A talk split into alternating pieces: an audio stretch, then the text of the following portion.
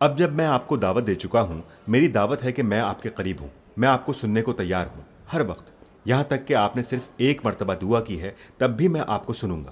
اس سے کوئی فرق نہیں پڑتا اگر آپ میں دعا کرنے کے علاوہ کوئی اور اچھی اسلامی خوبی نہیں ہے۔ میں پھر بھی آپ کو سنوں گا۔ تو آپ کو کیا کرنا ہوگا؟ یہ تو اللہ آپ کے لیے کر رہا ہے۔ آپ کو اس کے لیے کیا کرنا چاہیے؟ وہ فرماتا ہے دوسرا لفظ یاد ہے؟ استجا اور اس عربی کا مطلب ہے جواب دینے کی کوشش کرنا۔ کسی نے کہا بھائی میں آپ کے ساتھ کھانا کھانا چاہتا ہوں۔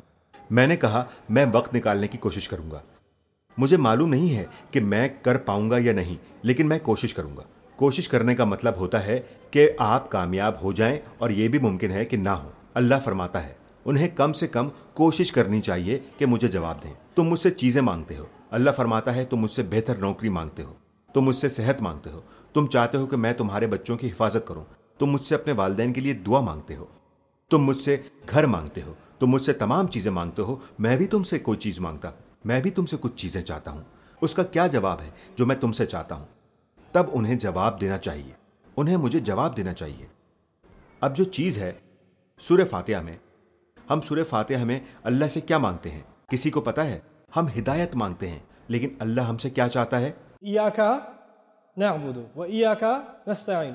اس عربک کا مطلب ہے ہمیں مدد چاہیے لیکن اس سے پہلے کہ ہم اللہ کو بتائیں کہ ہمیں کیا چاہیے ہم اللہ کو بتاتے ہیں کہ ہم اس کے لیے کیا کریں گے۔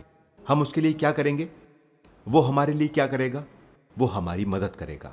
لہٰذا جو آپ کو اللہ کے لیے کرنا ہے پہلے آنا چاہیے۔ جو آپ کو اپنے لیے چاہیے، دوسرے نمبر پہ آنا چاہیے۔ لیکن رمضان کی ان آیات میں اس نے فرمایا، میں تمہاری دعاؤں کا جواب دوں گا جب بھی تم مجھے پکارو گے۔ اور پھر اس نے فرمایا کہ تمہیں بھی مجھے جواب دینا ہوگا۔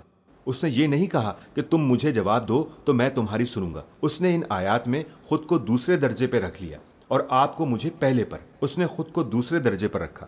انہیں مجھے جواب دینا چاہیے، انہیں مجھ پر ایمان ہونا چاہیے، انہیں مجھ پر پورا یقین ہونا چاہیے۔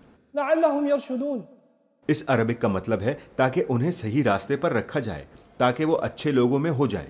وہ خود کو بدل سکتے ہیں۔ سبحان اللہ، رمضان کی یہ چند آیات تبدیل کرنے والی ہیں۔ مکمل طور پر تبدیل کر دیتی ہیں۔ آپ کی سوچ کو، آپ کی سوچ کو اس مہینے کے بارے میں۔